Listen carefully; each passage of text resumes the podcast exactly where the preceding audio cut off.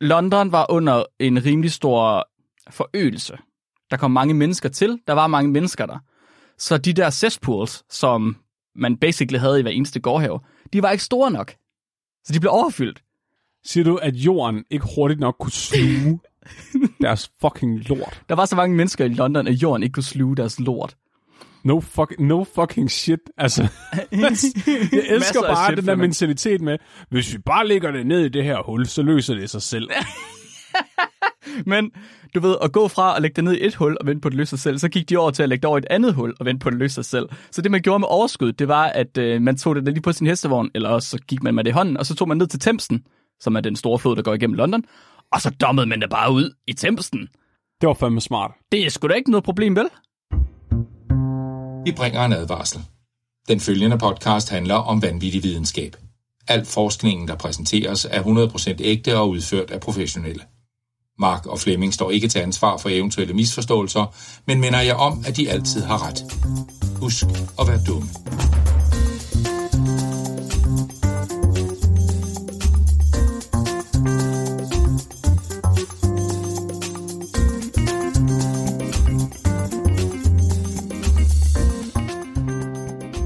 Hej og velkommen til Videnskabeligt Udfordret. Din bro til vanvittig videnskab, hvor vi forklarer videnskab, så alle kan forstå det. Jeg er gårdejer Flemming Damgaard Nielsen. Jeg er dårlig luft, Mark Løg. Dårlig luft. det er det samme som gårdejer på Tåsinge, tror jeg. Det er faktisk, det tror jeg også. Det var, det var næsten til lidt jazzagtigt, Flemming. Det var virkelig, det var en god energi, den kunne jeg godt lide. Jamen, jeg prøver at forny mig. Mm, mm, mm, mm. Det er ikke, det, så det er ikke det samme hver eneste gang. Nej, det tror jeg ikke. Det er ikke altid den der Radio 4-stemme, du kommer med. Øh, nej, altså der er variationer på den. Jeg tror bare, man skal have sådan lidt mere øh, ku- kulturel øregang end dig, for at kunne fornemme forskellen Jeg, kan- jeg kan ikke høre forskel overhovedet. i tonefaldet. Jamen, det er også fordi, du ikke er trænet lige så meget, som jeg er i stemmeføring. Så. Mm-hmm. Ja. Kan man, okay. Hvad, hvad betyder stemmeføring? Det, det betyder, øhm, at hvis du øh, bøvser ved bordet, så får du en lussing af din mor. Det, det, det er stemmeføring. Ja. Der har, meget, der har været meget stemmeføring hjemme hos os. Det er jeg sikker på. Jamen, så, så er derfor, vi er så gode til at lave podcast, Mark. Mark, hvorfor har du varm luft i dag? Uh, jeg har ikke varm luft, jeg har dårlig luft. Du dårlig luft. Det er simpelthen dårlig luft. Og det er fordi, at i dagens afsnit, der skal vi tale om faderen af et forskningsfelt, der bliver kaldt for epidemiologi. Epidemiologi, det er, det er forskning i, hvordan sygdom det spredes, øh, og hvor det starter fra, hvor det stammer fra, hvordan det kommer ud. Så alle har ligesom fulgt med i corona inden for den sidste, sidste stykke tid. Så alt det her med ligesom at prøve at finde ud af, hvor mange er der på, på et hvert givet tidspunkt, hvor kommer de fra, og øh, hvor starter de her udbrud hen og sådan noget. Det er som epidemiologi. Men det havde altså en start et sted. Og øhm, den start, det var ved Jon Snow. Ikke, øh, ikke Game of Thrones, Flemming. Jeg kunne se, du var allerede lige på vej. Ej, men Mark, han, har, han styrer jo også et øh, udbrud af zombie-virus, jo. Ja, det er rigtigt. Så det er rigtigt. Der, det, der er alligevel det, noget der. og det kan man... Det, okay, fair nok, fair nok, fair nok. Det er ikke helt... Det er næsten det samme, men ikke helt, fordi det er faktisk ikke virus, vi skal snakke om i dag, men det er rimelig zombieagtigt. Men det er mest fordi, det er kolera. Og kolera er altid zombieagtigt. Det er numse-zombie-sygdommen. Så i dag der skal vi tale om Jon Snow, og vi skal tale om, hvordan han opklarede mysteriet om Londons koleraepidemier, og fik overbevist verden om, at kolera bliver spredt gennem vand, så vi kunne holde op med at drikke diarré. Det, fandme, det må virkelig have været en radikal holdning dengang, og altså skulle overbevise folk om, at de ikke skulle drikke hinandens afføring. Altså, det, du, du, nu sidder du joker med det, men, men helt seriøst. det var virkelig, virkelig, virkelig svært. Det var sådan, altså prøv at tænke på, hvor vrede folk er i dag over, at de skal have en vaccine. Prøv at tænke ja. på, hvor vrede de ville blive, hvis de fik at vide, at de ikke må drikke hinandens afføring. Det var faktisk, øh, jeg, har det, jeg har det ikke med i afsnittet, så jeg kan godt sige det her. Det var faktisk, øh, det største problem for folk, det var, at de kunne ikke lide tanken om, at sygdom skulle spredes fra numsen og ind igennem munden og igennem tarmsystemet, og så ud af numsen igen. Det Så gav de ikke kunne- mening, eller hvad? De, de, nej, de kunne ikke lide tanken om det. Altså, de vidste godt, de drak diarrévand. Men de kunne ikke lide tanken om, at, at de skulle drikke diarrévand. Så de lå bare være med at tænke på det, og tænke på, at det gav sygdom. Det er fandme smart. Men også fucking, fucking dumt. Lifehack lige der. Er du træt af at drikke diarré? Bare lad være med at tænke på det. Ja. det, det er bare, det er ikke diarré, det er bare vand. Bare rolig. Det- det, det er risvand, Flemming. Rigsvand. Risvand, kan du huske, det hedder det? Åh oh, jo, det var det der meget tynde afføring. Præcis, præcis, præcis. Ej, jeg prøver at tæ- altså, det er virkelig sjovt at tænke på. Altså, hvis, hvis han var kommet frem i dag i stedet for, Sådan, øh, hvordan alle de der demonstrationer rundt omkring i verden og, og Facebook-opslagene og sådan Åh, noget har set ud. Så folk havde protesteret imod at ikke at måtte drikke deres eget afføring. Nej, ja, og ja, der, er- det ville være der. Og der ville være mediedækning, og folk de ville gøre det ude for en samtlige rådhuspladser. Jeg er slet ikke i tvivl om det. Oha. Flemmo, Mm. må jeg fortælle dig om Jon Snow og kolera? ja, tak. Det 18. og det 19. århundrede, det, øh, det bød for den vestlige verden på en industrial, industrialisering, der trak flere og flere mennesker ind i byer, hvor, hvor man så øh, man kom ind i byerne, og så boede folk under de mest uhumske forhold, man kan tænke sig. Det var ligesom nødvendigt. Folk de skulle ud, ud, væk fra landet af, de skulle ind til byerne, fordi der var arbejde inde i byerne, men når man så kom ind i byerne, så var der en million andre mennesker. Og hvad sker der, når en million andre mennesker, de er på samme sted, Flemming? Det bliver ulækkert. Det bliver rigtig, rigtig ulækkert. Det bliver faktisk virkelig, virkelig ulækkert. Specielt under en tid, hvor det var det moderne kloaksystem. Det, øh, det havde rimelig lang udsigt ind i det almindelige hjem. Åh oh, nej. Og ja. prøv at tænke på at bo i storbyen uden at have kloaksystemer. Jeg prøver lige at tænke på det en gang. Det kan være, at du kan forklare for mig, hvordan, hvordan det rent faktisk så ud. Det kan være, at du bare kan beskrive dig til, hvordan det ser ud, Flemming. altså nu ved jeg jo på landet, Ja. inden der var kloaksystemer, mm-hmm. der gik man bare ud og sked ved grisene. Mhm. Det gjorde min oldefar og min farfar, øh, og det var en meget stolt familietradition, du ved. Bare tage avisen med, og så sætter sig i halmen, og så skider man. Altså når grisene kan, så kan vi fandme også. Ja, men det er også rigtigt. Men jeg tænker ikke, altså, hvis man bor i en lille bitte lejlighed inde i København, jeg tror ikke, folk har en svinestil, de går ud og skider i. Nej, altså det er ikke, og det er ikke så anstændigt, du ved, at sidde og skide ud for en andre folk. Det er jo, det er jo folk, der bor inde i storbyerne, Flemming. De er jo, de er jo høje mennesker, de er jo anstændige mennesker, ikke? De, Så de, øh, de, de, de skider sikkert bare... Øh, de skider bare en kop og smider det ud af vinduet. Ja, Nej, er det rigtigt? det er fandme ikke langt fra. Det er virkelig ikke langt fra. øhm, så øh, det gik rimelig hurtigt op for folk, at hvis, hvis man ligesom tillod alle at skide i rendestenen, så blev London fyldt op med lort. Altså bogstaveligt talt. Så det man gjorde i stedet for, det var, at man skid i en kop eller en spand, og så tog man den her spand, og så tømte man den ned i sådan nogle kæmpe store afføringsbrønde. Også det, der hedder cesspools. En, det er en gyldetank for menneskelort. Ja, ja, det er gyldetank fra, for menneskelort. Og det var simpelthen... Øhm, ideen det var så, at de her cesspools de var kæmpestore. Altså det var en brønd til lort. Og man havde lavet dem kæmpe store, for vi skulle at folk, de havde rigtig, rigtig meget lort, de skulle af med. Så man hældte ligesom sit lort ud og sit tis ud i de her af, øh, afføringsbrønde, og så ventede man på, at det trak ned i jorden igennem. Men nu endte Nej. man bygget ud af. Åh, oh, det er ulækkert. Åh, oh, oh, og det stink. Altså, menneskelort er så fucking klamt. Ja, ja. Og hvis altså, du så blander øh, det med tis også, så kan jeg fortælle dig, så er det, så er det, så er det slet ikke sjovt. Altså, en ting er lugten af en gyldetank. Men altså, jeg har, jeg har stået ved siden af, af, af bjerg af lort. Der er også sådan flere meter højt. Nej, det er så... Øh, det er altså menneskelort. Min far øh, arbejder på, øh, hvad hedder det, um, Klintholm Kompost, altså hvor de får madaffald og sådan noget. Mhm. Og der var et eller andet tidspunkt, hvor de havde en aftale med Nyborg Fængsel, tror jeg, hvor de så bare kom og afleverede al afføring der fra en eller anden grund. Jeg, jeg kan ikke huske, Men der hvad, var det et rensningsanlæg. Hvor, hvorfor havde de ikke... Hvad? Hvad? hvad? Hvorfor? Hvad, havde de ikke noget et kloaksystem? Det er først nu, jeg lige tænkt over det, hvorfor de egentlig gjorde det. Er det bare... Det, det kan var også sådan, være, det var rensningsanlægget. Det var i hvert fald et bjerg okay. af menneskelig lort, og det var virkelig sådan... Altså, det, det, det lugtede værre end noget andet, jeg nogensinde lugtede. Fuck, det var ulækkert. Og det var, øh, det var virkeligheden for alle mennesker, der boede i London.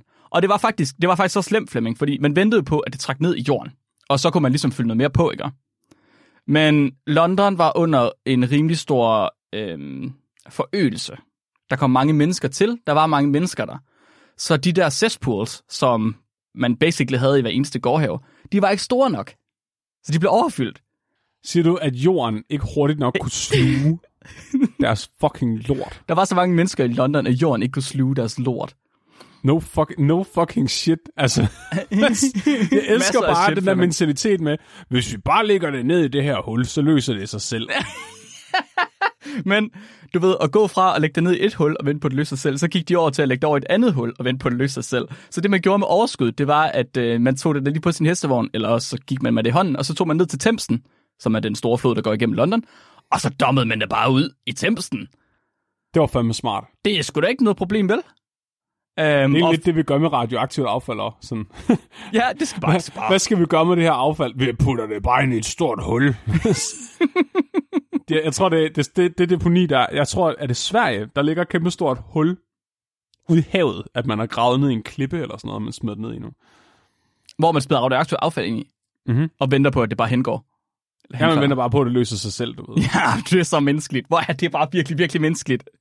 Men altså, det var, det var det samme, ligesom jeg havde på Thamesen, fordi det var jo en flod, der løb, så var jeg sådan, nå jamen, så løber alt lorten jo væk. Det er jo ikke noget problem, vel? Øh, men problem, der var et problem, og problemet det var, at Thamesen har fungeret som spildevandsanlæg siden middelalderen. Altså for evigt, fordi det var en flod, det løb jo ikke. Man kunne da sagtens kaste lort ned i den, det var da ikke noget problem. Og allerede i 1535, der, blev man, der forsøgte man at sætte fokus på at undgå forurening af den. Den var så klam på det her tidspunkt allerede, at man var sådan, det kan godt være, at folk de skal lade være med at kaste deres lort ud i floden. jeg synes, der, den er ved at være så tyk, jeg kan gå på den. Jeg er Jesus!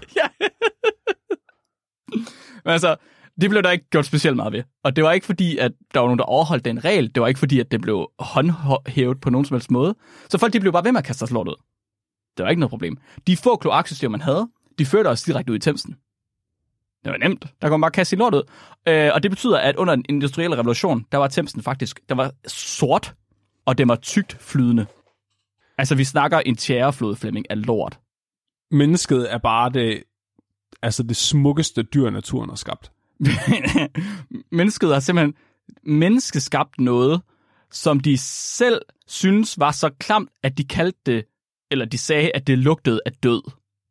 Man havde en maskot, Flemming, man havde en maskot til Thamesen på det her tidspunkt. Man kaldte den øh, Father T- øh, Thames, altså Thamesen faderen, eller far Thamesen, som skulle forestille at være sådan en rigtig, rigtig, rigtig ulækker trold. Og jeg tror, det er for, at så kan, man, så kan man ligesom skubbe det væk fra, fra mennesket og sige, nej, nej, nej, nej, nej, det er ikke vores lort, det er hans lort. det, det er ikke os, Det skal der vi gøre med, med klimaforandringerne også. Ja. det er bare klimatrollen, der starter alle skovbrændene. Det er klimatrollen, han prutter så meget, der kommer en hel masse CO2 ud. Vi slagter alle trolde. Kan vi- kan, åh, kæft man, det er egentlig meget vikingagtigt på en eller anden måde. Mm. Men jeg kan ikke jeg synes bare, det er meget smukt, at, sådan, at der findes et dyr, der er så produktivt, at det sådan, du ved, kan, på en eller anden måde kan formå at, at, at få infrastrukturen og øh, strukturere simpelthen og, og putte så meget af sin egen afføring ned i en flod, at den bliver ødelagt. Altså det kunne ikke, det bliver bare så bizart, når man prøver at tænke på et andet dyr, der skulle gøre det samme. Som du ved, hvis der bare var sådan en milliard chimpanser, der blev enige om alle sammen at skide ned i den samme flod. Man ser det jo faktisk med nogle dyr, hvor det er, at de kommer, hvor de er, øhm, deres, deres vækst er sæsonpræget. Sådan at de, øhm, for eksempel knuen. Knuen øh, er så voldsomt et dyr, at hvis man, hvis man bare lader dem gå naturligt ude på savannen, så gror de til så store mængder, at de slår sig selv ihjel, fordi de ikke har mere mad. Og at de så dør, det gør, at de ikke kan komme til mere, så dør der endnu flere. Så sådan knuerne, de æder så meget, at de bare bliver så gigantisk, altså milliard masse af knur. Og det betyder, at de så dør til sådan en milliard masse af døde knur, og så ødelægger det hele økosystemet hver sæson. Det er også meget smukt. Ja, men det syge er så, at økosystemet ligesom har tilpasset sig til, at knuerne de dør. Og så på den måde, så er det faktisk en del af økosystemet nu. Det er ret syret. Det er ret fucked up. Det er ret fucked up. Så er tror- det knu-sæson igen. ja, præcis. Jeg tror, problemet med mennesker, og grund til, at vi ikke er knuer, det er nok fordi, at vi gør for mange ting for hurtigt, og vi ændrer for meget i vores adfærd.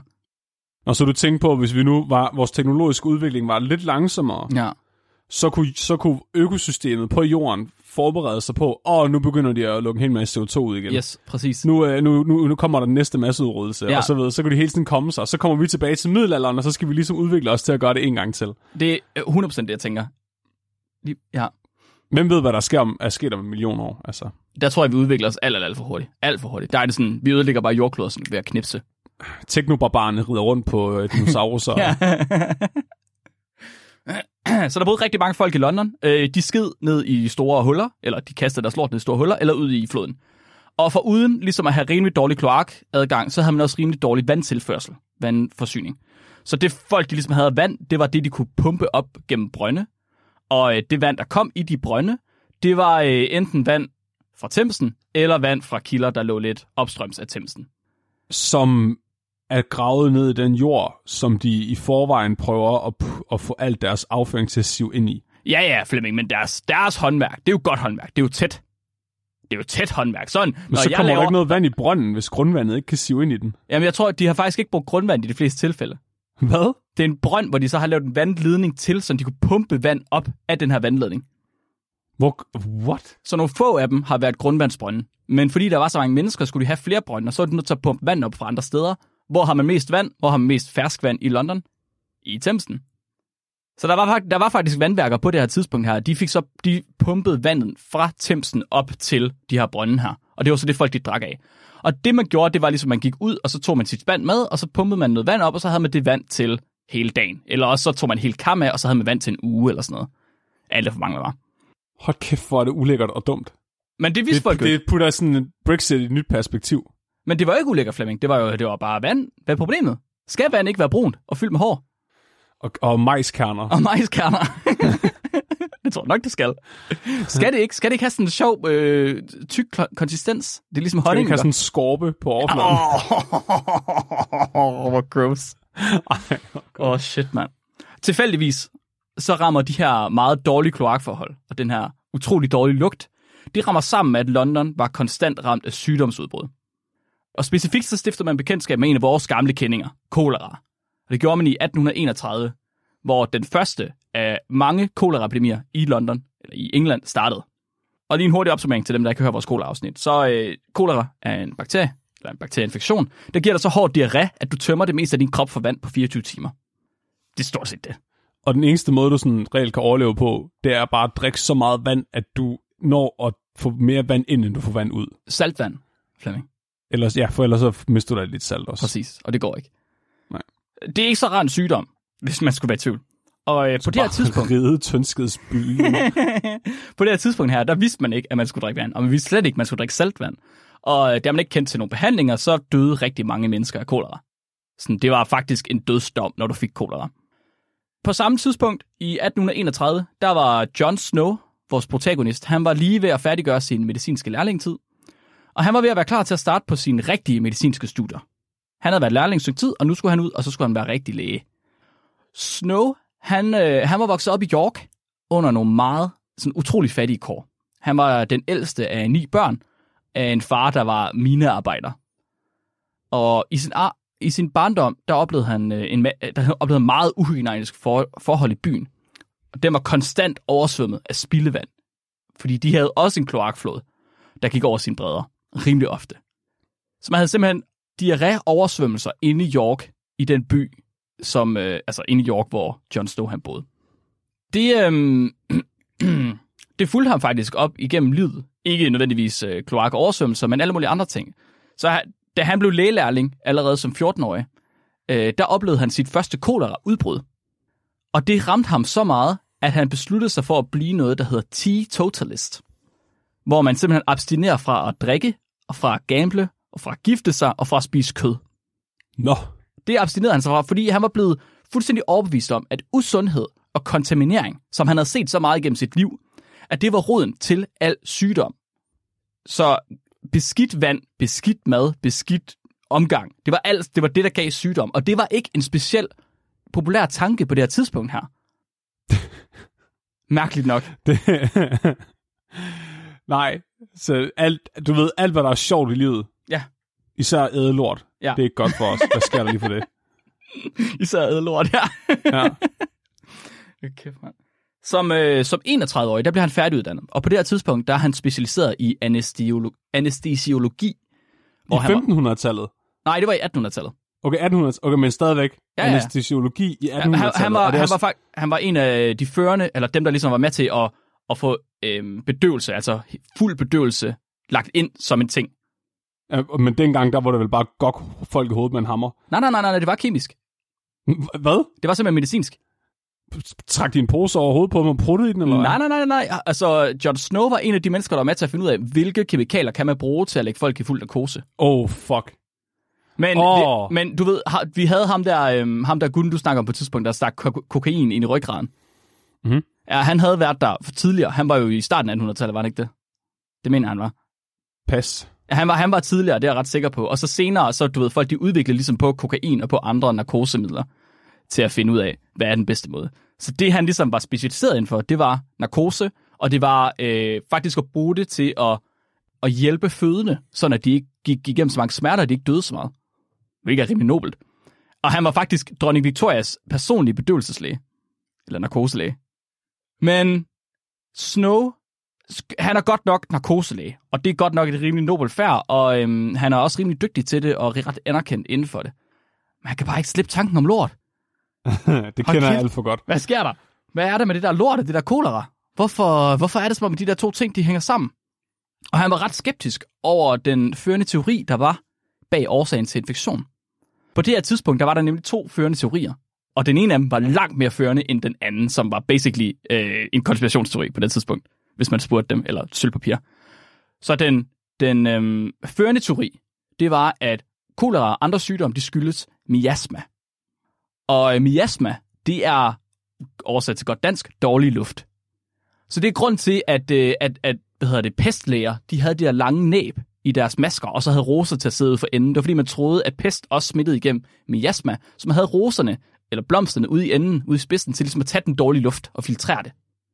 Det troede... Øhm, og, og, og man kan måske tilskrive, hvorfor folk de har tænkt det her. Det giver måske rimelig god mening, fordi de gik trods alt og sked og drak af en flod, som var bogstaveligt talt opkaldt efter, at den lugtede af død. Stinketrollen. Stinketrollen. Så, man går, så måske giver det mening, at folk de har tænkt, ah, den lugter af lort, det kan være, det er derfor, jeg dør. Det, så jeg elsker, at der stinker så dårligt, at de tænker, at det, de dør af, det er stanken. Ja, præcis.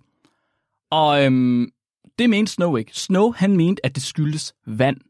Han mente, han tilskrev i stedet for sig til det, der hed germ theory, som simpelthen er, at det skyldes små mikroorganismer i, altså som kom ind i vores krop, og så begyndte at gro og gøre syge, hvilket vi ved i dag er det rigtige. Det vidste man ikke på det her tidspunkt her, og germ theory var ikke særlig anerkendt, og folk de syntes, at det var noget fucking rakkerprak. Hvad er det for noget pis, du prøver at bilde mig ind? Små, usynlige organismer. Hvad har du nogensinde sagt? Altså, hvad? Det var der det, noget gør, pis. det, men, det, det, men det er stadigvæk for... Det, det er for langt ude i forhold til skidetrollen. Ah, nu må du holde for det. Skidetrollen. Ja. Det er jo, det, det, selvfølgelig er det ham. Jeg har selv set ham. Ja. Han lugter lort, og han er brun, og han bor nede i, nede i floden. Hanky. Ja. så, øh, øh, så hans teori, det var, at vandet i forskellige områder, det blev kontamineret med et eller andet, der overførte sygdom mellem mennesker. Han var ikke sikker på, hvad det var, det blev kontamineret med. Men han var helt sikker på, at det var ikke bare luft. Så øhm, lang tid senere, han, han går med de her tanker om kolera i lang tid, men han arbejder egentlig med sin øh, bedøvelse, sin narkosepraksis i virkeligheden. Så lang tid senere, i 1849, der, er, der er, har han lavet en narkosepraksis, hvor han er ved at udvikle narkose som et rigtigt lægemiddel. Og det gør han i London. Men samtidig, han har stadig kunnet slippe der tanke om kolera, så han har faktisk siddet, og så har han udviklet en masse matematiske modeller og prøvet at sætte årsag sammen med sammenhæng, for ligesom at, at vise, påvise, at der er altså en sammenhæng mellem folk, der dør, og folk, der drikker beskidt vand. Og det når han lige at, udsk- han når lige at lave sig et skriv, en, en publikation, han kan sende ud, samtidig med, at han også lige udvikler narkose. Selvfølgelig. hvor han så får bevist, at kolera det skyldes vand og kontaminering af vand. Det Men udgiver der, han. der gik jeg også en tur og pillede næse samtidig. Ja, ja, præcis. Han har jo tid til det hele. Så øh, multitasking, ikke? Jo, jo. Øh, han udgiver sit skriv, men øh, det går sådan set ikke specielt godt, fordi han bliver hånet af alt og alle. Sådan, hvad fanden? Er du dum, eller hvad? Vand? det kan da ikke være lort, din klaphat. Okay, mand. Siger du, vi får det dårligt at drikke lort? Nå. No. Jeg, jeg har spist lort hele mit liv. jeg tror, du hvad, du ved, hvad snakker du om? Jeg, det har aldrig sket noget med mig. Min bedstefar spiste lort hele sit liv. Han blev 28. jeg skulle lige til at sige det. Det er altid det der argument, man hører, når, altså der er også folk, der ryger. Min, jeg har røget i 40 år, jeg har det fint. Det sygeste var på det her tidspunkt i Liverpool, tror jeg det var. Der var øh, gennemsnits levealderen, det var 19 år. Nej, hvad? Ja, gennemsnits levealderen på det her tidspunkt i Liverpool var 19 år. Ej, hvor er det... Er det ikke fucking vanvittigt? Men det er jeg, det, det, jeg ikke forstår, fordi folk, der boede på landet dengang, havde langt bedre forhold. Ja, ja, ja, ja, De, ja. de havde adgang til frisk mad, de havde adgang til hygiejniske sådan, du ved, forhold, og de havde adgang til sådan, at komme udenfor. Altså, og så alligevel så vælger man at flytte ind et sted, hvor der er lort over det hele, og gennemsnitsalderen er 19 år. Men det er jo fordi, det er jo ikke det American Dream, Fleming. Skal da ikke både på sådan går det er sådan noget fattige bønder, de gør. Jamen, det er rigtigt Jeg skal nok. da ind og drikke mit eget lort som en fattig bymand. Og så er det så dyrt at bo i, i byen, at alle de ekstra penge, du tjener på ikke at bo på landet, dem skal du bruge på at bo i byen. Ja, ja, og du bliver så deprimeret, at du er nødt til at drikke alle pengene op i stedet for. Det er faktisk, jeg har, en, øh, en, jeg har nogle af de der illustrerede øh, videnskabsblade fra 1830'erne, dem der, der hedder fra, fra Københavns Universitet. Mhm. Der er en af dem, hvor de har lavet en undersøgelse af selvmordsretterne i Danmark, Mhm. altså i starten af, altså sådan start midt 1800-tallet. Og øh, der kunne de se, at øh, i byen, der piker selvmord i Danmark om vinteren inde i byen. Okay. Fordi det, der er det mørkt, og folk bliver deprimeret. Ja. Men på landet, der piker det omkring maj måned, sådan lige inden høsten går i gang. Ah, Fordi arbejdet er så hårdt. ja. Ej, hvor sindssygt. Prøv at tænke at have et arbejde, der er så hårdt, du sådan, det eneste, jeg kan gøre, det er at slå mig selv ihjel. Det kan jeg ikke mig. Ja, nu, er, Ja. nu har jeg drukket hele vinteren. Nu skal jeg fandme goodbye. Shit, mand. Så øhm, han bliver hundet af hele forskningsfeltet, og de, de mener alle sammen, han mangler beviser til at pakke sin påstand op. Og jeg kommer ind på den påstand lidt senere, og på, hvordan han ikke mangler beviser. Men det er fint nok. Snow, han er sådan, okay, cool. Så øh, går det bare leder lidt efter lidt beviser. Så han arbejder videre, men har svært ved at finde noget konkret evidens. Altså, det er, det er, ret, det er ret svært sådan, konkret at påvise med et, med et enkelt observation, eller med nogle få observationer, at kontamineret vand, det giver koleraepidemier. Fordi hvordan skal du kunne holde styr på det? Hvordan, på det tidspunkt var der ikke kontrolleret, hvordan, hvad vand var, og hvem der fik vand, og hvor de fik det fra, og hvad for noget vand de havde. Det var jo bare sådan, at du gik ned i brønden og hentede det, og så drak du det. Man gik ud på gaden og fik en til at spytte dig i munden. Ja, præcis. Og det Åbnede smagte jo... munden, åbnede munden ude for vinduet, når folk tømte deres latriner. Lagde dig ned på alle fire og sugede vandpytten op på. Fuck. Heldigvis for ham til gengæld, og knap så heldig for London, så øh, udbryder et af de værste tilfælde af kolera nogensinde i øh, Soho den 31. august i 1854. Og det er lige i nærheden af, hvor han selv bor. Det, I det her udbrud her, der døde godt og vel altså et sted op mod 600 mennesker øh, i løbet af 10 dage. Bare halvdelen af London dengang. Hvad? Ikke helt. Uh, Snow, han skriver selv, og det, jeg har ikke sagt det her endnu, men uh, det her, det er noget, jeg har taget, det er alt sammen ud fra hans egen bog. Det er sejt. Så jeg har fundet hans egen bog, øh, som han udgav i 49, som han så ændrede på i 54 efter det her udbrud her. Så han skriver selv i den her bog her, at det kunne have, altså den her infektion kunne have været langt, langt værre, hvis ikke at beboerne de var flygtet med det samme, de opdagede, at kolera var brudt ud. Så det var sådan, folk de opdagede, at der er kolera, og så er det sådan, øh, fuck, væk. Og så døde der Vi skal kun, væk fra den her luft. præcis, og så døde der kun 600 mennesker. Ja.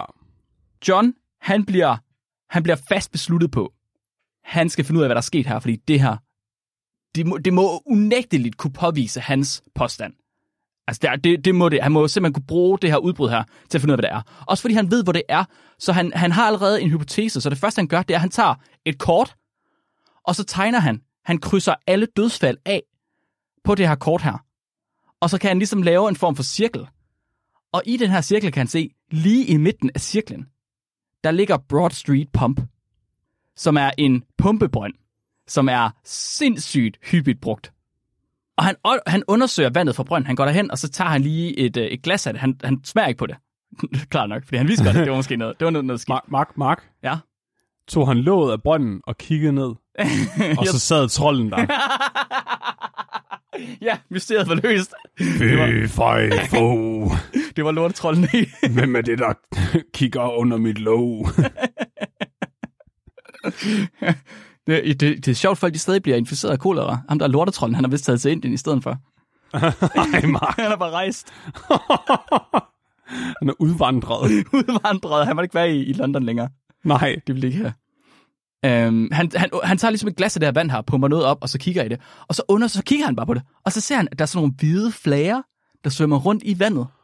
Åh! Oh. Og han tænker, de der hvide flager, det må simpelthen være det.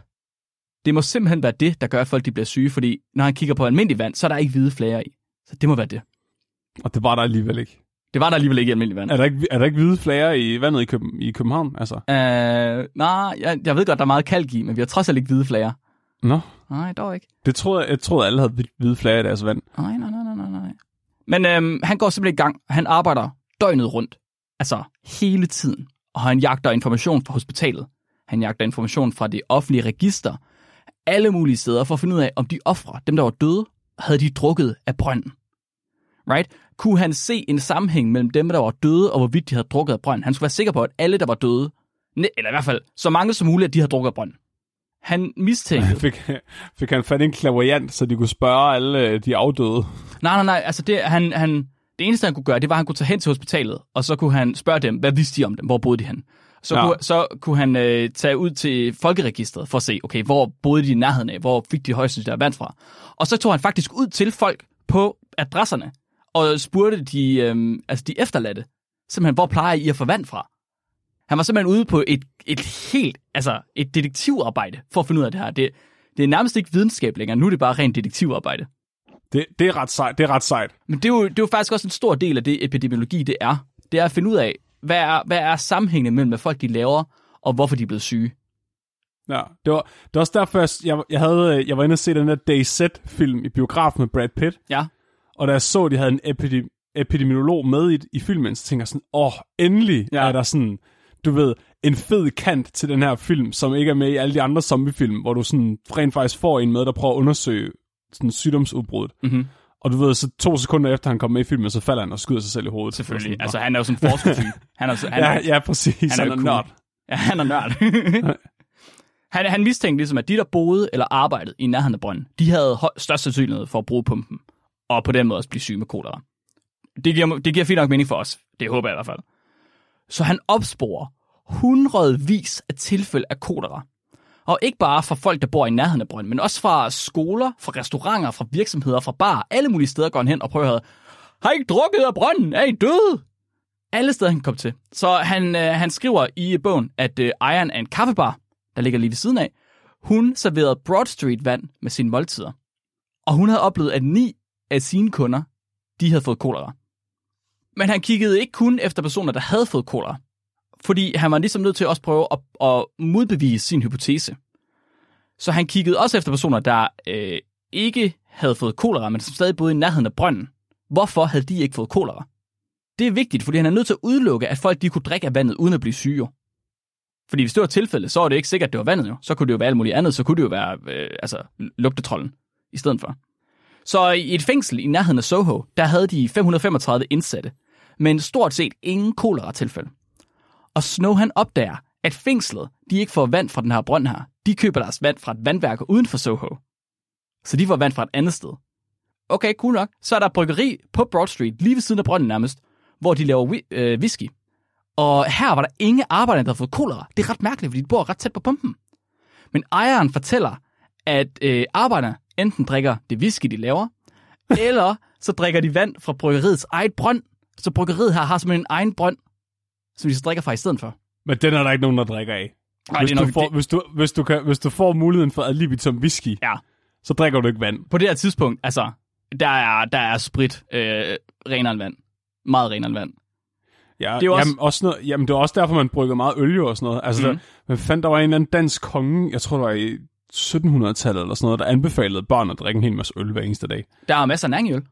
Jamen, du får også, øh, jeg tror, mange af de øh, hvad hedder det, øh, mikroorganismer, der bruges i, i bryggeriprocessen, de, de udkonkurrerer de sygdomsfremkaldende. Men og, du, øhm, altså, du koger også på, hvad hedder det, opløsning, inden det er, at du, hvad hedder det, inden det er, at du kommer gær i, kan man sige. Så du står faktisk de fleste ting ihjel, når du alligevel koger på det.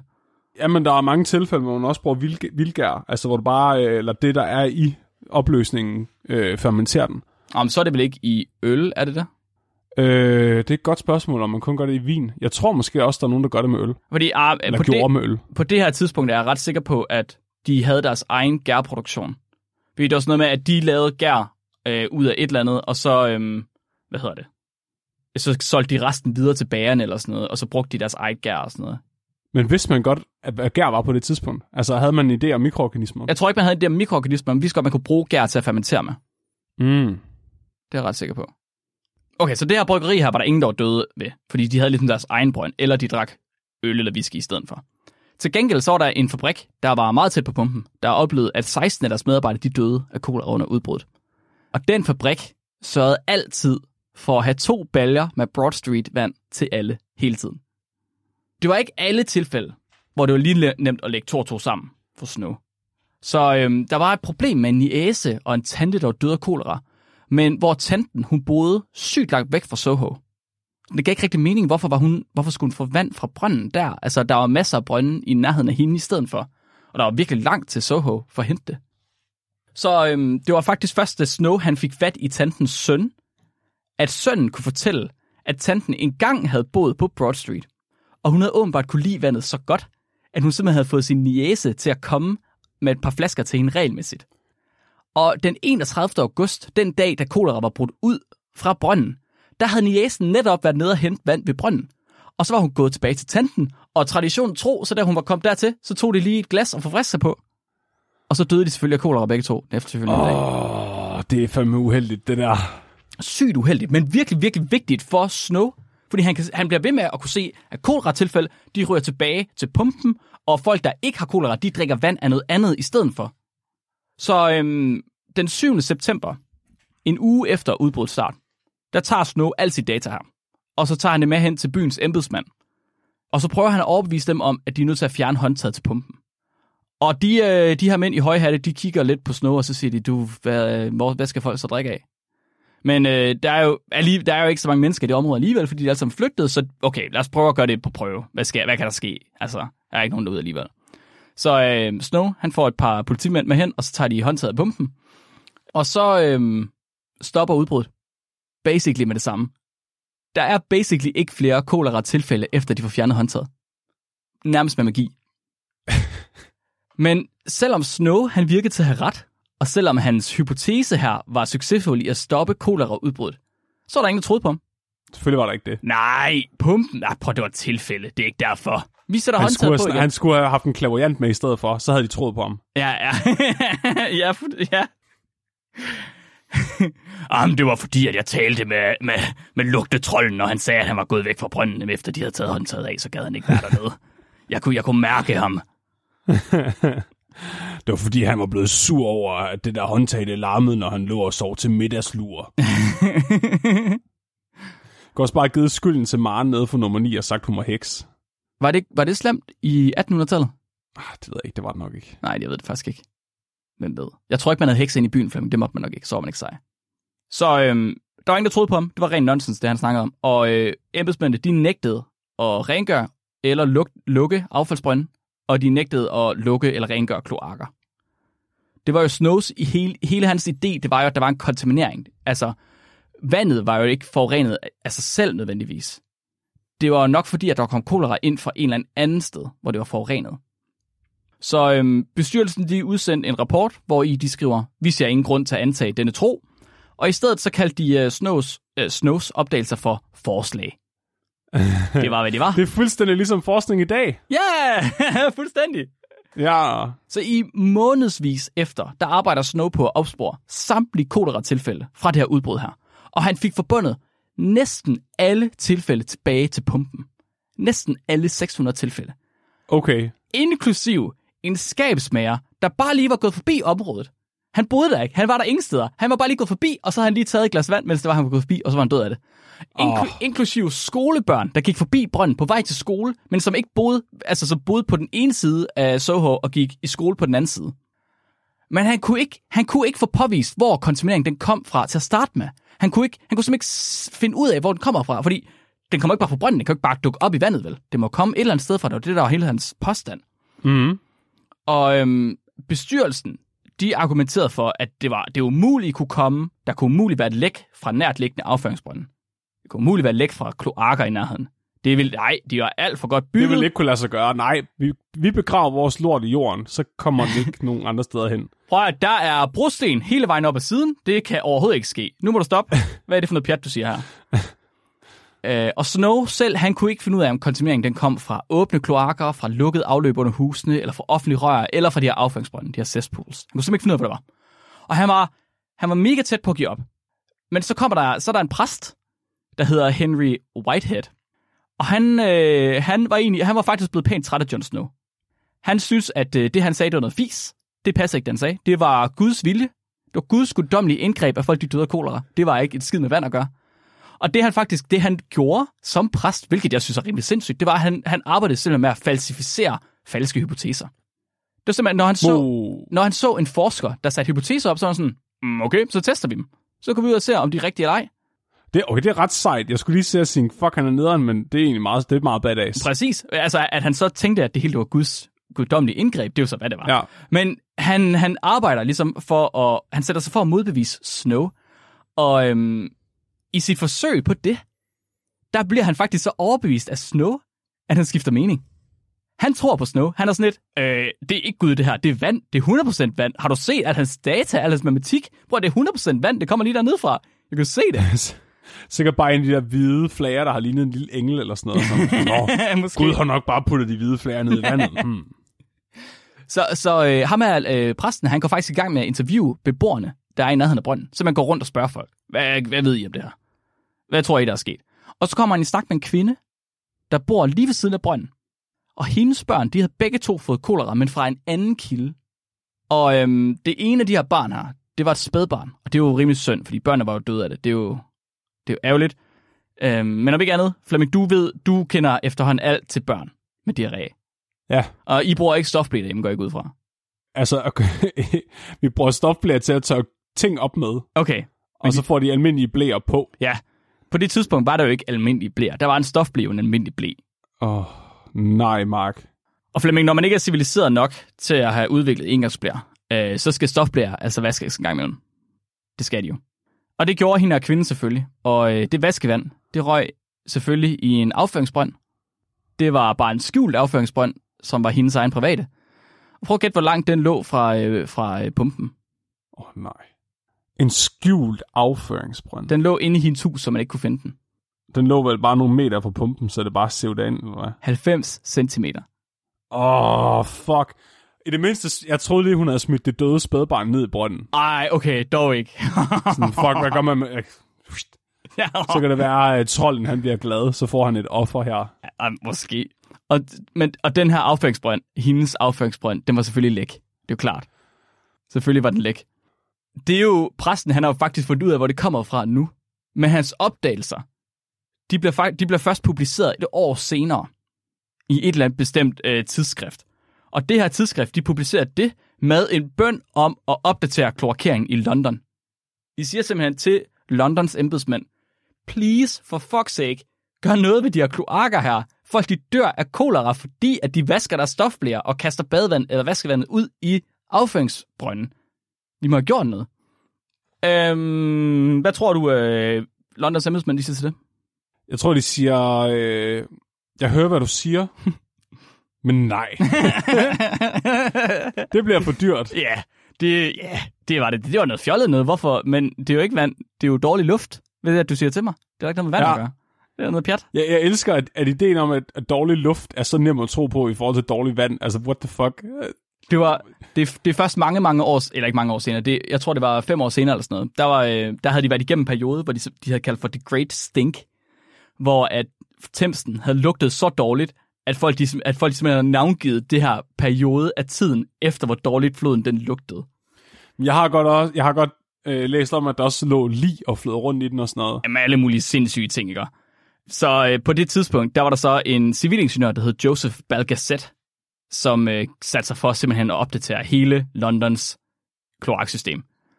Og hans kloakeringsarbejde, det er faktisk stadig i brug i, den, i dag, i det 21. århundrede, Det er ret badass. efter at de er gået fra at være måske en halv million op til at være 8 millioner i stedet for. Men kan det godt holde til 8 millioner mennesker nu Ja, så? så det de har gjort, det er, at de har ligesom ledt øhm, hans originale kloakering ud og sat det fast til rensningsanlæg i stedet, for. Men rørene i sig selv og infrastrukturen er der ikke noget problem i. Så jeg tror, de har opdateret rør, der ligesom var tæret eller sådan noget. Men ellers så Ja. infrastrukturen var perfekt. Jeg mener bare, jeg hørte om for nylig, at, at der var problemer med det originale kloaksystem nu, fordi det kunne, det kunne ikke opretholde øh, produ- øh, lorteproduktion for så mange mennesker, men Okay. at det i sig selv var så godt struktureret, at det egentlig stadigvæk fungerede, som Ja. det skulle. Jamen, det, kan, det kan være, at øh, mit det er sådan en lille smule outdated, det skal jeg ikke kunne sige. Men det, men, oh, kæft, man. det er også bare, jeg elsker logikken, Mhm. mm-hmm. sådan, det er ikke, det er ikke vand, der har rørt lorten, der er problemet. Mm-hmm. Det er luft, der har rørt lorten. Ja, ja. Så derfor skal vi jo ikke fjerne lorten. Nej, nej, nej. Det, det, det går lige meget, om du tror, det er vand eller luft. Ja. Hvis, altså, hvis, hvis lorten gør luften dårlig, så får lorten væk alligevel. Altså, det, Jamen, det er ikke det, lorten. det, Det, det er ikke lorten, på det samme. Hvad? Det er ikke lorten. Det må ikke være lorten, Flemming, fordi hvis det er lorten, så, så bliver man jo syg af, at man får lort ind i kroppen. Så de tror ikke på, at det er lorten, der gør luften dårlig? Ah, fordi Flemming, jeg får ikke lort ind i kroppen. Ej, de har, de har sikkert bare været sådan nogle, min, lu- min lort, den lugter godt. Jeg kan Ja. godt lide lugten af min egen lort. Min det, det lort. kan ikke være det. Nej, min lort, den er, den er, det er en god lort, det kan jeg fortælle dig. Det, det må være et lytterspørgsmål på et tidspunkt. Hvorfor er det kun ens egen lort, der lugter godt? Ens egen lort lugter ikke godt. Okay, hvorfor er det kun min lort, der lugter godt? Flemming, din lort lugter heller ikke godt. Sorry to say. Jamen, Jeg må lige sende en, en uh, sample.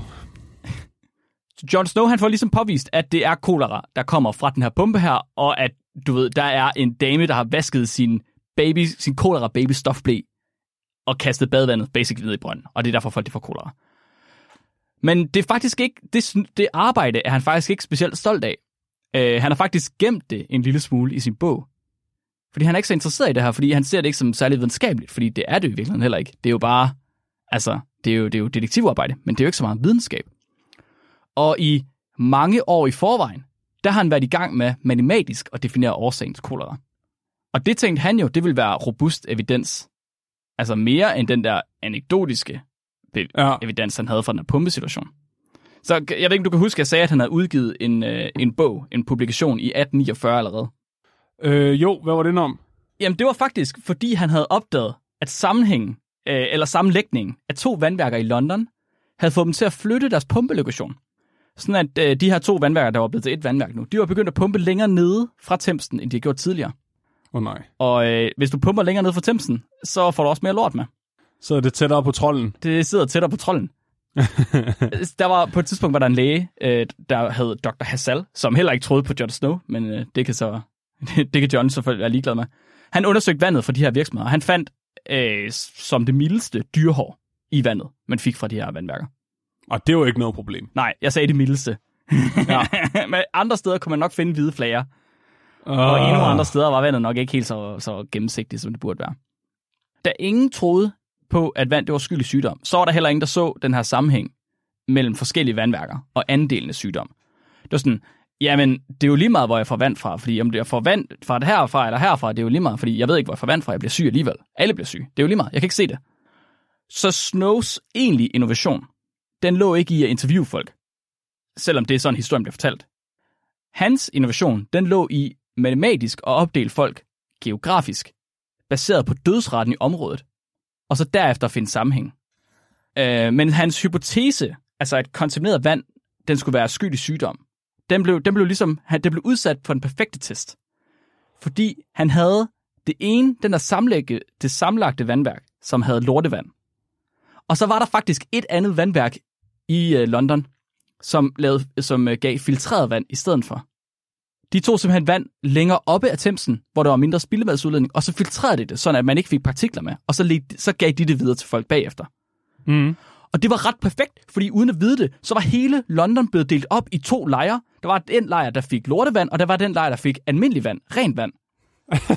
og det vidste de ikke, men han skriver selv sådan, at, at altså, øhm, det er alle mennesker, der, der er blevet delt op. Det er sådan, om du er rig eller fattig, om du er den ene eller den anden race, om du er høj eller tynd, eller whatever. Det er ligegyldigt, hvad du er, fordi folk de ved ikke, hvorfor noget vand de får. Så de har bare, altså det er fuldstændig spredt, hvad folk de har fået vand. Men de har enten fået det ene eller det andet. Så det første, han ligesom opdager, det er, at han kan skelne mellem de her to typer vand. Han kan simpelthen, han kan simpelthen uden bare at kigge på det, fordi det er måske ikke så videnskabeligt i sig selv, men han kan simpelthen skelne ved dem med en kemisk test, fordi han har opdaget, at der er mere salt i det urene vand, end der er i det rene vand. Muligvis fordi, at folk de har skidt kolera, lo- øh, hvad hedder det, mausesaft ud i øh, det urene vand, og derfor er der meget salt i. Det er svært at sige. Åh, det er røvsalt. Røvsalt, muligvis. Så han har simpelthen lavet en test, hvor han kunne undersøge, hvor meget natriumklorid der var i. Det gør han ved at komme noget øh, sølvklorid i, tror jeg, eller sølvioner i. Fordi så binder de til kloriden og laver sølvklorid.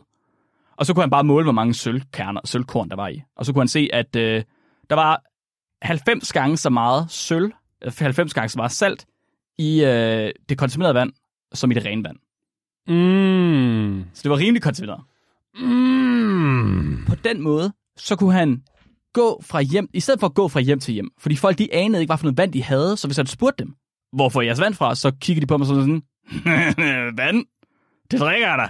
Det får der fra brønden. Det kommer, fra, det kommer ned fra jorden eller op fra himlen. Ja, det kommer da. det, det, jeg tror, det er bare det, der er. Det kommer nok ud fra havet på et eller andet tidspunkt.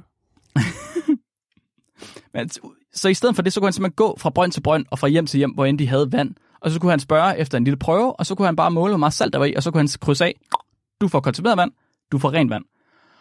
Og øhm, på den måde, så er ikke mindre end 300.000 mennesker af begge køn, enhver alder, alle rang og stand, rig eller fattig, de er blevet delt ind i to grupper, uden at vide det. Så en gruppe, der blev forsynet med vand fra Lottes kloak, og blandt andet det, der måtte komme fra kolera-patienter, og en anden gruppe, der ligesom var fri for de her urenheder. De er adskilt af tarmsaftens kraft. De er adskilt af tarmsaftens kraft. Den er ligeglad med race, alder og køn. Det er tarmsaftens kraft af den ultimative unbiased uh, force of nature. Fuldst tarmsaftens kraft. Den, vi, kan ikke, vi kan ikke måle os med, hvor stærk den er. Lad dig, lad dig kue af tarmsaften. Pas på. Pas på, tarmsaften kommer. Det er jo ret cool, fordi når han kan dele de to grupper op, så er der ikke så meget andet at gøre end at tælle, hvor mange er døde i den ene gruppe, hvor mange er døde i den anden gruppe. Så, og så kigge på, korrelere det. Er der en sammenhæng mellem, hvad for noget vand man har får, og om man dør af kolera? Og Flemming, det passer jo, altså, det kunne ikke korrelere bedre, fordi selvfølgelig, selvfølgelig dør du, når du drikker kolera-vand. Det er jo klart. så det var jo altså nærmest en, en, en R-i-værdi på en. Altså, det var jo en lige korrelation. Det var jo den perfekte sammenhæng, der var. Men det er jo ret ligegyldigt inden for videnskab, hvis ikke du også har en årsag. Og øhm, han fandt faktisk, øh, han havde jo en årsag, den, den fandt han så ved sin pumpe, men han fik også testet sin hypotese praktisk, fordi han overbeviste fængsler om at skifte fra kontamineret vand til rent vand. Så man bare sige, kan I ikke øh, prøve at få vand fra et andet sted? Så er de sådan, nej, det kan vi godt, det er jo bare det er en brønd. Må jeg gætte på, øh, embedsmændene i byen, de, øh, de vil ikke gå med til det, fordi det vil være for dyrt. Så i stedet for, så øh, de kontaminerede pumper, dem malede de bare røde, og så brandede de det som øh, Coca-Cola. for at få folk til at drikke det med glæde. Er det det, vi dør af, når vi drikker cola, Flemming?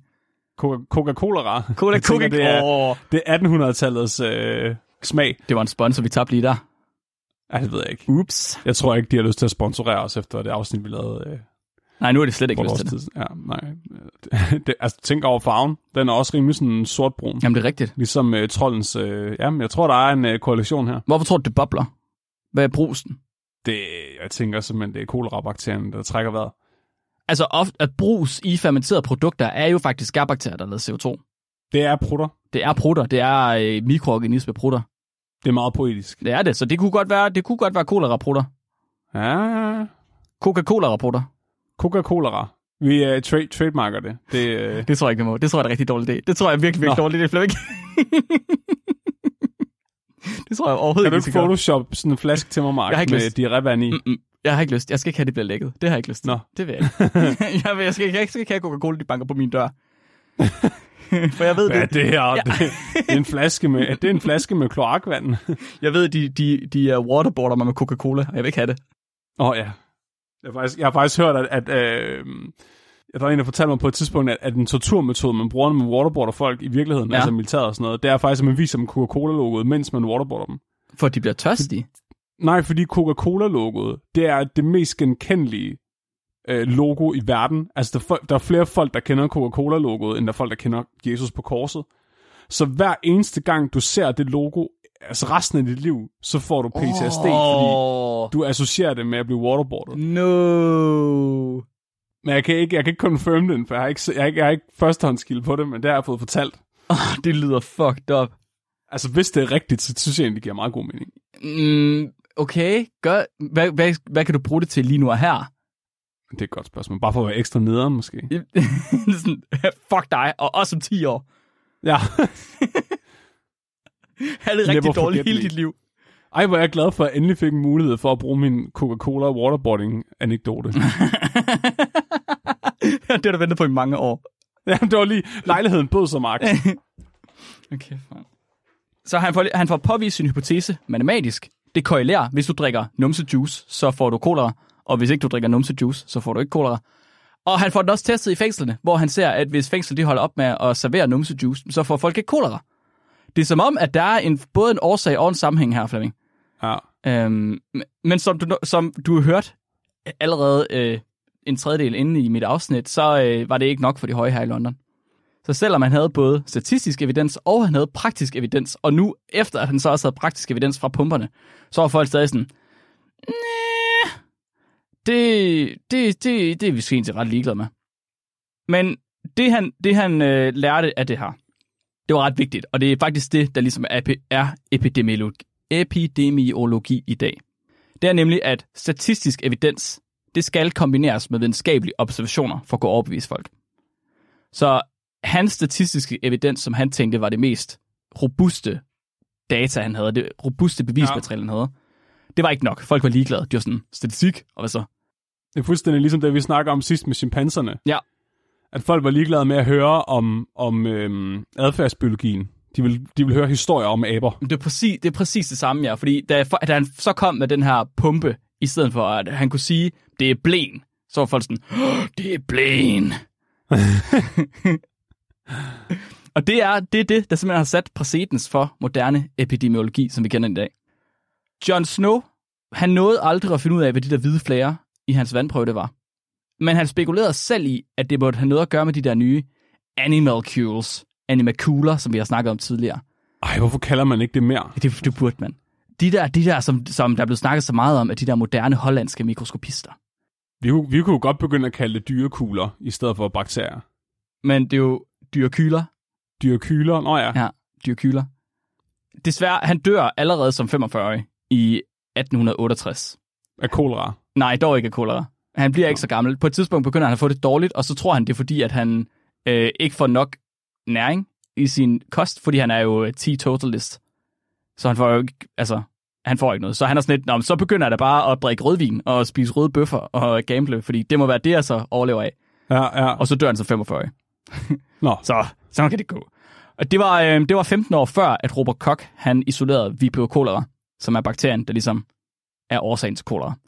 Og det er ret vildt, at man så ikke har hørt mere om Jon Snow. Ja, det er det. Han nåede, han nåede aldrig nogensinde at opdage, at kolera skyldes en bakterie, som simpelthen blev isoleret. Det, men Det er tragisk. det mest, det mest tragiske, Flemming, det er, at kolera-bakterien, den allerede blev opdaget af en italiensk øh, forsker i 1954, nej, 1854, sorry. Så altså, det år, da øh, udbruddet, det brød ud. Det år, det, Undskyld. det år, det udbrud Den blev brød ud opdaget. i London, Ja. der var der en italiener, der havde opdaget kolera-bakterien, at det var en bakterie. Nå, Øhm, og det ville jo have været virkelig brugbart for Snow. Men det var først efter ham, der italieneren stød, at han blev krediteret for overhovedet at have isoleret den. Så han isolerede den jo, hvad, øh, 14 år før, hvad hedder det, nej, 29 år før Robert Koch. Men han fik ikke, at det, han blev ikke øh, tilskrevet noget øh, kred, hvad det, kreditering for det. Ikke før efter så kunne han bare lade være med at være italiener jo. Jamen, det er jo det. Og det var faktisk, ja. fordi han var italiener, fordi i Italien, der troede alle italienske forskere på miasma, altså dårlig luft, i stedet for germ theory. Hvad hed han, sagde du? Øhm, han hed... Ej, det har jeg ikke engang skrevet ned. Ej, det er virkelig dårlig stil. Det er nok bare, fordi hans navn ikke har været særlig godt. Han hed Pacini, er jeg ret sikker på. Ja, prøv at Pacinis postulat, det lyder ikke særlig sejt. Og det lyder faktisk Koks- virkelig sejt. Det lyder faktisk Koks virkelig, virkelig sejt. postulat er meget nemmere at sige. Der er ikke nogen, der kan stave til det andet. Prøv at der. Pacinis postulat lyder virkelig cool. Det skulle da hedde det. Det vil jeg virkelig Det gerne. kan du ikke stave til. Det er ligesom Fibonacci-tal. Altså, fuck nu af. Kunne Det er da mega nemt at stave. Nej, det lyder også Kunne du ikke have heddet IP? Hvorfor er alt- Ips postulat? sejt. Hvorfor alt ikke op, opkaldt efter italiener? Det burde det være. Nej. Og det, det, det endnu vildere er faktisk, at ham italienerne, han udgav fem publikationer yderligere, der detaljeret beskrev sygdomsforløbet, årsagerne og endda foreslog behandlinger. Men fordi at folk i Italien var ligeglade med ham, så var det bare ærgerligt. Sådan. Ja. Og den blev faktisk også opdaget af en katalaner, altså en gut fra Barcelona i samme år, i 1854. Det kunne Snow virkelig godt. Og så kommer Ro- Robert Koch bare der. Haps! ja, ja, præcis. Han er allerede kendt for, øh, jeg kan forstå, Bacillus eller hvad det var. Det var historien om Jon Snow og Broad Street-pumpen og hans grundlæggelse af moderne epidemiologi. Flemming, jeg tror aldrig nogensinde, vi har været så, så godt på tid som i dag. Var det ikke lige Nej, præcis? det er rigtigt. Den er faktisk lige præcis om 16 sekunder, Mark. Så, øh, Nå, min den siger time nu. min siger 59. Okay, det gør den faktisk godt, fordi jeg sidder og kigger Ah, på pilen. ja, okay, okay, okay. Det var faktisk ret imponerende, Mark. Lige præcis en time. Jeg har gjort, jeg har gjort meget for at finde ud af det. Ja. Og jeg tror ikke engang, jeg har sagt særlig mange stødende jokes, vi er nødt til at klippe ud. Nej, nej, nej, det er super. Og det er ret, det er, det er et ret sejt stykke arbejde, han har lavet. Jeg er ret, jeg er ret egentlig ikke særlig forarvet over, at de ikke troede på ham, fordi jeg virkelig sådan menneskelig dumhed, har, kender bare ingen grænser. Mm-mm. Altså det, altså, men det, ja, det hvide flager i ens vand. Altså jeg tror, den person, altså verdens, hvis der er nogen, der skal blive rigere end, end Jeff Bezos og, og Elon Musk i 20, øh, i det 21. århundrede, ikke? så tror jeg, de skal finde en måde, hvorpå at vi kan komme til at drikke øh, afføringsvand igen, uden at få kolera. Mm, kan man ikke bare... Øh... Ja, men du... Fordi det er, jo, det er jo et kæmpe marked, vi har her, som ikke er blevet taget ind i. Altså det. afføringsvand. Det må, være, det må være fantastisk, fordi alle drak det i 1800-tallet. Men du må- afføringsvand. Du må ikke kalde det Og afføringsvand. de var jo tydeligvis meget imod at, skulle, dr- at stoppe med at drikke afføringsvand. Ja. Ja. De vil hellere risikere døden, end de vil stoppe med at drikke afføringsvand. Så vi må have et eller andet, altså, hvis vi kan finde ud af at, at, at, at bevare, du ved, øh, hårene og, og, og skorpen på vandet, Ja, ja, og ja, ja. farven og smagen, men så fjerne alkoholraren, så tror jeg altså, at du kan, have, at du kan blive virkelig, virkelig rig. Men kan man ikke bare pasteurisere det, tror du? Tror du ikke, at man bibeholder lortens øh, gavnlige egenskaber, og bare fjerner alle de dårlige egenskaber ved at pasteurisere den? Centrifugerer man det ikke også, når man pasteuriserer det? Nej, Er nej, det nej. derfor, du... Nej. Du kommer det bare, du kommer det i øh, en beholder, og så kommer den beholder ned i vand ved 70 grader i et stykke tid. Jeg ved ikke, om det vil denaturere nogle af proteinerne i lorten. Nej, det kan godt være. Men Jeg ellers vil meget gerne have den autentiske lortesmag. kan man ikke, øhm, kan man ikke bare gå den anden vej, Flemming? Og så i stedet for at lave... Man kan selvfølgelig bare sørge for, at folk ikke er inficeret af kolera. Du ved, det vil være det nemmeste. Men man kunne også øhm, gå den anden vej, og så prøve at lave superlort. Og så i stedet for at pasteurisere det, så lad det stå ved 30 grader i, Åh. i, i et par dage. Og så give det til folk. Og så centrifugerer det ligesom mælk, ikke? Så du har, altså du har øh, mini, mini øh, Coca-Cola og let Coca-Cola og så helt ud til fløden, ikke? Okay. Altså fløden, det, det er der, hvor alle, al den gode afføring er, og alle hårene og skorpen. Hvad blander du tilbage i øh, afføringsvandet for at få de der tre faser? Fordi normalt så centrifugerer du øh, mælken, og så blander du til vand. Det, er det vand, du blander i? For at fortynde det? det. Det tror jeg ikke. Jeg tror bare, du skiller man- mælken ad. Nej, men der er, ikke, der er ikke tre faser, er der det? Du tager bare råmælken, og så, øh, så centrifugerer du den i forskellige, øh, under forskellige forhold, tror jeg. Er du sikker på det? Det tror jeg. Huh. Jeg ved det, aner det ikke. Fordi- Det, det, det, er det, jeg har fået at vide i gymnasiet. Nå, det, ting, det, er bare, det er jo bare forskellige fedtindhold, du har i de der forskellige typer mælk. Tror du ikke bare, det kommer an på, hvor længe og hvor hårdt man har spundet det? Men Det, det, det, kommer an på, fjerner det af flere omgange. det kommer an på, om du kan spænde fedt ned. Kan vide, hvad afføringsvandsudgaven af kernemælk er? Er det det, alle majskernerne er i? Kernemælk er jo det, du ligesom har... Det er jo, når du har kernet smør. Så det er, hvis du har stået med ser lorten længe nok. Nå. Så det, der kommer ud af det. Og så når du har lavet ost på den, så har du vallen tilbage. Ja, ja, ja. Og, og vallen har majskerner i. ja, okay. Nu, Det- den er jeg med på. Og, ja. og hvis du, du ved, hvis du bløder det op med vand, og du så kommer øh, syre i, og så du lader det stå et par dage, så er det hytteost, men er lort.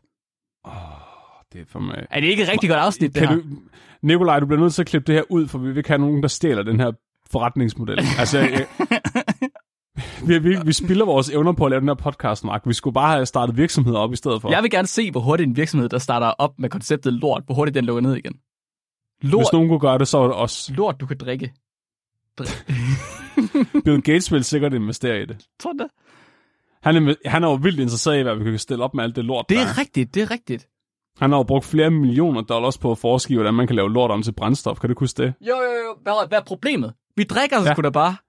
Men, og det er det. Han vil gerne... Altså, hans tre mærkesager, det er lort, og det er sult, og det er børnesygdomme. Så du ved, man kan faktisk kombinere den her. 3 i 1. Du kan, lave, du kan fjerne lorten ved at lave den om til mad, og ende sulten, og så fjerne koleraen til børn, altså som en af de værste børnesygdomme. ja, ja, så, ja, ja, ja, ja, ja.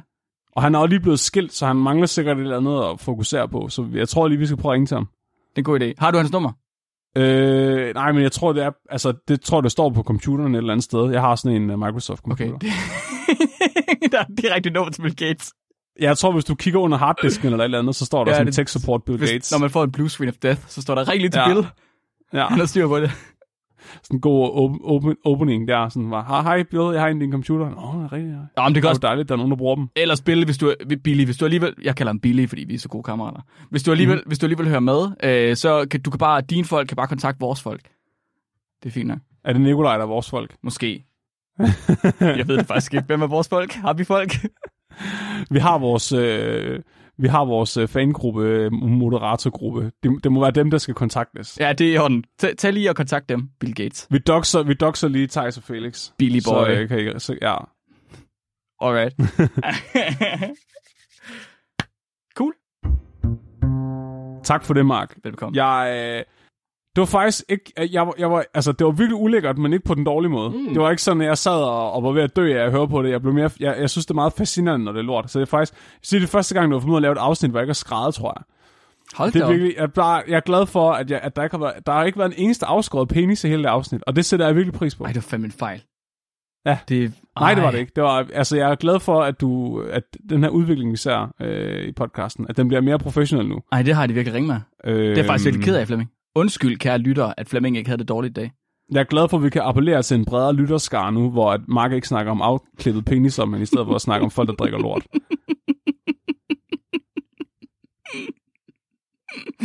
Hvorfor hører folk det her?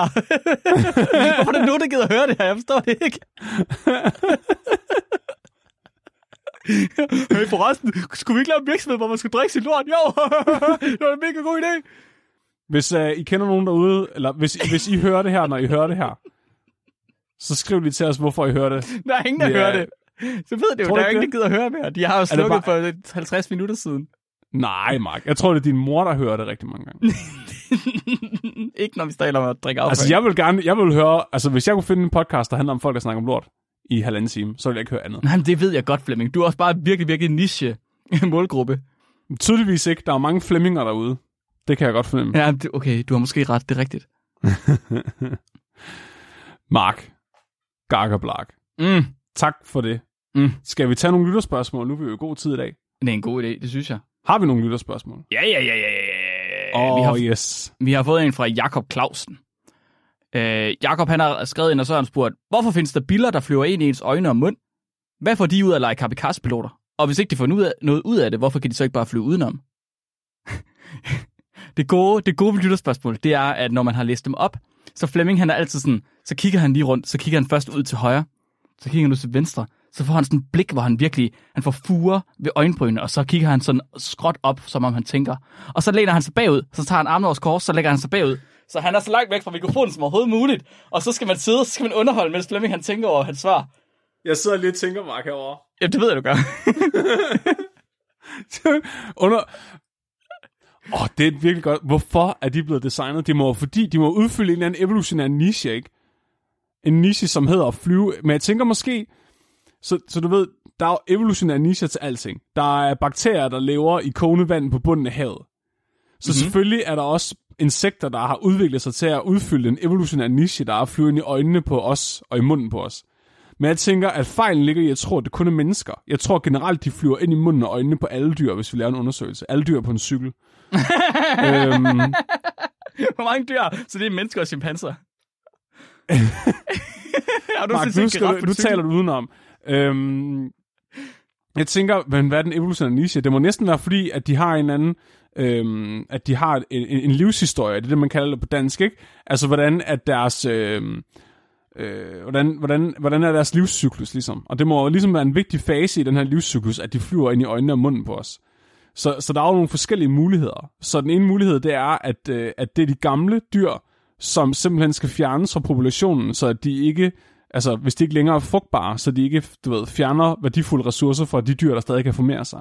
Så det kunne ligesom være en mulighed for dem, at, at de simpelthen bare begår selvmord ved at flyve øh, ind i øjnene på os. Men jeg tænker, en mere interessant idé, det er sikkert, at det er fordi, at vi bare er et led i deres livscyklus. Jeg forstod meget lidt af det der, jeg tror ikke på det. Jeg tror, at de flyver ind i øjnene på os, så at de kan lægge æg under vores øjenlåg. Uh, det kan jeg godt lide. Det synes jeg var en god idé. Jeg tror, at det er fordi, at de er så fulde, at de er faldet i søvn midt på vejen, mens de flyver. Og så når vi flyver, altså kører ind i dem. Det er faktisk også, der kører ind i dem, og ikke dem, der flyver ind i os. Men de når lige at vende sig om og sige sådan, Mø! Og så bliver de ramt. Jeg elsker din idé om, at hvis man falder i søvn, mens man flyver, så hænger man i luften der, hvor man falder i søvn. mens man flyver, Flemming. Det er ligesom man flyvemaskiner. flyver. Hvis en flyvemaskine den går i stykker og går i stå, mens du flyver, så hænger den bare og svæver op i luften. Så Ja. den stille, ikke? Det gør den da. Ja, Nu skal du ikke komme her og spille smart. Jeg sagde jo, okay, så det er fordi, at de, når, man, når man er fuld, og man falder i søvn, så bliver man ved med at gøre det, som man gjorde, inden man falder i søvn. Nu har jeg set dig falde i søvn, når du er fuld, Mark. Og jeg går tit rundt. Du går, det er, ja, det er rigtigt. Altså, du går bare lige ud ind i væggen, mens du Der du se. sover. Der kan du se. Det er jo det samme, de har gjort. De er bare sådan, de, de faldt i søvn midt, hvor de er, og så står de bare sådan, de hænger bare i luften, Flemming. Som en helikopter. Og så når, så når de lige at mærke vindpustet, inden det er, at de bare banker ind i min gane. Og jeg er så nødt til at sige, jeg tror, det er det. Jeg tror ikke, det har noget med evolution at gøre, Flemming. Det har ikke skid med. Det er, fordi de er for dumme. Og de er for fulde, tror jeg. Mm, det kan også bare være... Det kan også være, at, det er, øhm, at de har udviklet en eller anden form for religion omkring cyklister. Du ved, vi, vi bliver hele tiden, vi bliver hele tiden klogere på, vi bliver hele tiden klogere på, at, at du ved, flere og flere dyr har øh, egentlig en form for bevidsthed, end vi havde regnet med. Og du ved, på et eller andet tidspunkt, så erkender vi sikkert, at bananfluer, de også har bevidsthed mm-hmm. og evnen til at skabe kultur. Og, og, og måske, måske ser de de her cyklister og tænker sådan, det her det er Gud. Hvordan, øh, hvordan pleaser vi Gud? Gud bliver ved med, altså hvordan får vi Gud til at smide flere rådne bananer ud til os? Måske Ved, så, de... så bringer de nogle ofre, ligesom aztekerne gjorde. De flyver, altså du, du ved, der er den udvalgte bananflue, der får at vide, at den skal flyve ind i øjet på dig. Måske, måske, er det, øhm, måske er det faktisk, jeg vil ikke sige manddomsprøve, men jeg ved ikke, hvad godt kønsalternativ det er, men måske er det sådan en coming of age ting, at det sådan, de, de, de bliver øh, paced til det af andre. Sådan, du skal flyve ind i hulen, og så skal du kæmpe mod drøblen, og hvis du vinder, så bliver du en rigtig mand. Manddomsritual. Ja. Hvis du, hvis du overlever, bliver hostet ud igen, efter du er blevet slugt. Så får du lov til at lægge æg. Det tror jeg, det er det. Det tror jeg også. Der var den. Vi fandt den. Det tog lidt tid men vi kom, at komme der til, men vi kom der til. og jeg kan se, at jeg, lige har, jeg har forfremmet Felix til at være med i moderatorgruppen. Oh ja, så kan det gå. Felix er ikke med i moder... Det er meget vigtigt, det, I ved det. Det er, han. det er kun Thijs. Okay. Kun... Det er kun, I skal kun sende det her til Thijs. Nå, på den måde. Ja, okay, Ja. fair nok. så øh, Jakob, vi håber, du kan bruge det svar. Det er simpelthen, fordi det er en manddomsprøve. Øh, måske blandet med evolution og nogen, der er fulde. Ikke helt sikre. Men pas på drøblen, når det er, du flyver ind i dem. Har du lytterspørgsmål mere? Et til. Jeg synes godt, vi kunne tage nogle klager på vanvittig verdenshistorie. Super, så gør vi det. Der er jo tydeligvis mange af dem, altså. Jamen, jeg har fået et par stykker. Jeg har faktisk fem. Jeg har faktisk fem. Det er faktisk rigtig ubehageligt, det her. Så det vil jeg godt lige have lov til at sige. Øhm, alle de der klager, vi får tilsendt, øh, vil ikke godt lade være. Det er faktisk rigtig ubehageligt.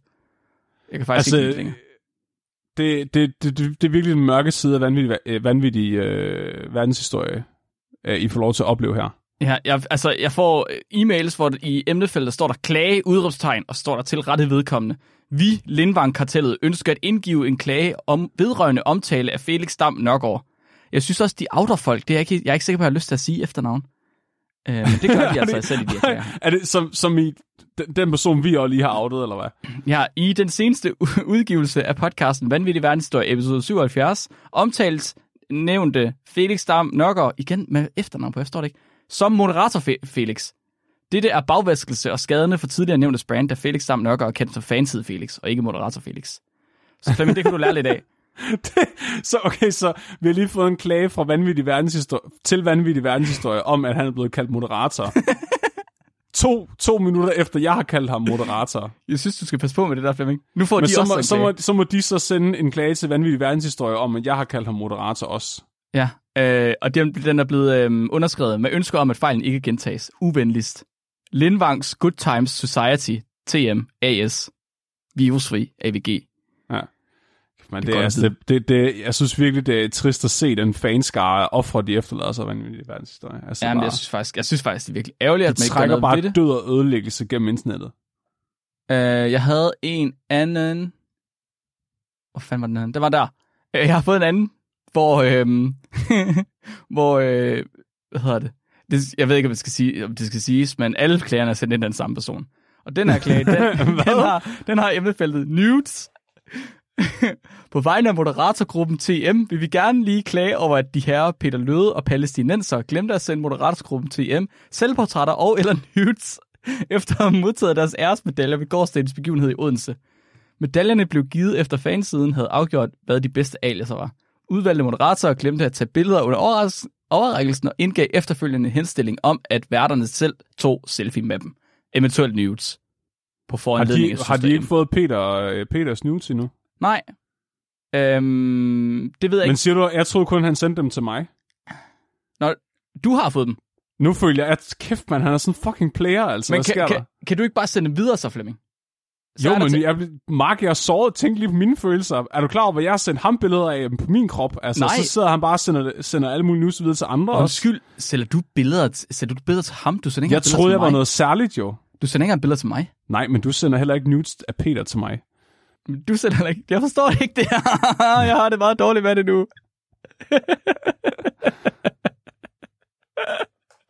Åh, oh, for fuck's sake. Åh, oh, her. Vil du have mere, Flemming? Ja. Jeg kan tilføje, at Felix nu er moderator af fangruppen. så nu, nu, nu er det hele i orden igen. Okay. Klage vedrørende episode 78. Kære klageinstans, vi er forurettet. I episode 78 nævnte Alexander, der, at der Aarhus i var et søskende par klar til at drikke Kool-Aid. Vi i kulten føler os lidt trådt på, da de andre medlemmer også med glæde ville drikke både saftvand og ofre mennesker for det kors. Især Felix og Maria føler sig overset, da de elsker, især elsker saftvand. Venligst kultsekretariatet. Altså, jeg ved ikke, hvad jeg skal sige andet end, altså, hør en ordentlig podcast i stedet for. hør, hør videnskabeligt udfordret. Altså, øh, det, altså, det fremgår jo tydeligt her, at, at, altså, at vanvittig verdenshistorie er tydeligt, altså, det, hvad er det for nogle mennesker? Jeg ved det ikke. Det er som om, de bare slet ikke gør noget for deres, øh, for deres lyttere. Altså helt ærligt. Det gør vi. Det gør vi. Det gør Vi gør mange ting for vores lyttere. Jeg vi tæsker Nikolaj hver eneste dag, inden jeg går i seng for jeres skyld. Oh, det, jeg, jeg, er så, jeg, simpelthen, jeg bliver så glad, når jeg hører det, Flemming. Okay, skal vi komme videre med den her outro? Ja, tak. Ja, tak. Skal vi få rated sidste uges afsnit? yes, please. Så sidste uges øh, afsnit har øh, fået en samlet score på 67 fra os. Hvis I har lyst til at gå ind og øh, rate, så kan I bare gøre det. Så øh, rører det også ind og bliver en del af statistikken. En øh, score på 67 putter den ved vores øh, afsnit om øh, mor. gør det selv mor, hvor vi øh, snakker om, hvordan man mest effektivt slipper afsted med at slå nogen ihjel uden at efterlade spor, og kommer af med livet på en forsvarlig måde, for eksempel ved at fodre dem til grise. så På en forsvarlig måde. er der noget, folk skal gøre, Mark? Det, I skal gøre den her uge, det er, at øh, hvis I har lyst, og også hvis I ikke har lyst, så øh, kan I gå ind og vælge og simpelthen støtte os på Tier, som er en, en platform, hvor man kan støtte folk, der udgiver ting, hver gang de udgiver de ting med et valgfrit beløb. Og vi ligger lige nu på 82 støtter. Fuck. Om 18 støtter, så har Flemming lovet, at han lærer at spille på harmonika, og så indspiller han vores introsang på harmonika. Og jeg synes simpelthen, det ville være synd, at hvis vi ikke oplevede det. Så altså, man må støtte med lige man vil. Jeg tror, hvis man støtter med Jeg synes, krone, folk, folk skal lige også tænke på, om de er tilmeldt tier, og ikke har lyst til at være tilmeldt tier mere, så kan I også gå ind og afmelde jer. Det koster heller ikke noget. Jeg tror, hvis man støtter med en krone, så er det sådan noget med, at den samler op. Jeg tror, den skal minimum trække to kroner eller sådan noget, for det giver mening. Så en krone, så trækker den hver anden måned, tror jeg. Men jeg er ikke helt sikker. Men altså, man kan støtte, hvad man vil. Og så får man også adgang til vores Discord, og man får adgang til et Google-drev, hvor vi har alle mulige ekstra materiale og alle mulige gode sager på Discord. sidder Ah, men der er ikke noget inde på det drive der, Mark. Det er der ikke. Altså, der sidder vel, der sidder 15 og 13 øh, for uden os, og bare lytter med, og bare har det fedt lige nu. Så øh, kom og vær med. Det er bots. Det, øh, I skal ikke høre, hvad han siger. Hvis jeg nogen klager, så øh, send dem til øh, Vanvittig Verdenshistorie. Sørg for at sende dem en hel masse. Ja. Yeah. Hvad med næste uges afsnit, Flemming? Næste uges afsnit skal handle om øh, en økonom, Ja. der øh, har lært aber at bruge penge. Det er meget on brand med dig. det synes jeg. Jeg tænkte, jeg måske selv kunne lære det ved at, at, at kigge, hvordan han lærte aberne det. Du ved, så var det ligesom et udgangspunkt. Hvis de kunne, så kunne jeg nok også godt. Nå, jeg tror, det ville lade den høns det videre. Men jeg kan godt se, at du skal selvfølgelig selv lære det først. det er klart. Okay, spændende. Det glæder jeg mig meget til. Har du en dyrefakt til mig, Mark? Mm, det har jeg. Det kan jeg love dig for. Dagens dyrfakt er sendt ind af Tejs, som øh, han sidder også med på Discord lige nu. Det er rigtig dejligt. Hej Tejs. Tejs, han har skrevet ind, at øh, finkeunger, altså fuglen, finken, ungerne derfra, de har tegninger i munden, og ingen ved hvorfor. Tegninger i munden. Det er simpelthen tegninger. De har simpelthen øh, former og figurer inde i deres mund, som er tegnet på deres næb, og ingen ved hvorfor.